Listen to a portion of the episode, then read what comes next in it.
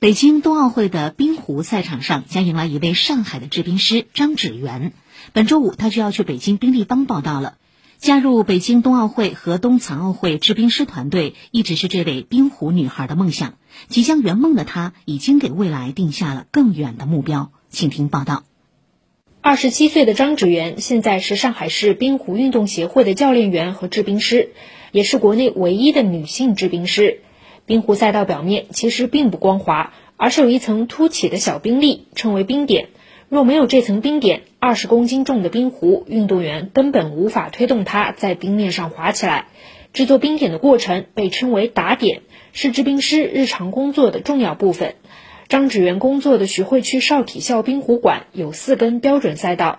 打点时，他会背上半箱处理好的纯净水，拿起铜制的喷头，弯下腰，沿着赛道一边快速的后退，一边左右来回挥动喷头，水滴均匀的洒在冰面上。日复一日，张芷媛练就了机器般精准的臂力。赛道是四十多米长，将近五十米嘛。第一遍冷水一般是四十秒左右，第二遍一般是三十五秒左右，要比较均匀。基本要落在整条赛道上，通过手臂和手腕发力。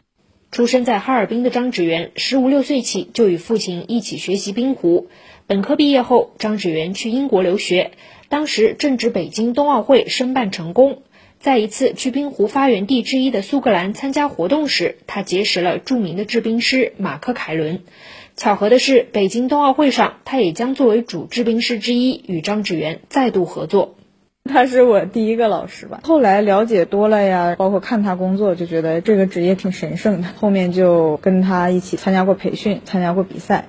二零一八年，上海成立青少年冰壶集训队，通过人才引进，张芷源落户上海。从此，冰壶场地由他制，冰壶队伍由他参与带。周末带市青少年集训队，周中带区队。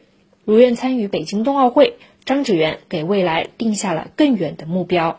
希望以后在国际的赛事里能有更多的中国的制冰师，我也希望我能成为像我的老师那样级别的制冰师。希望我的队员如果能有机会进国家队为国争光的话，那是最好的。能把自己喜欢的事情从事一辈子，这是很幸运的事情了。以上由记者孙平报道。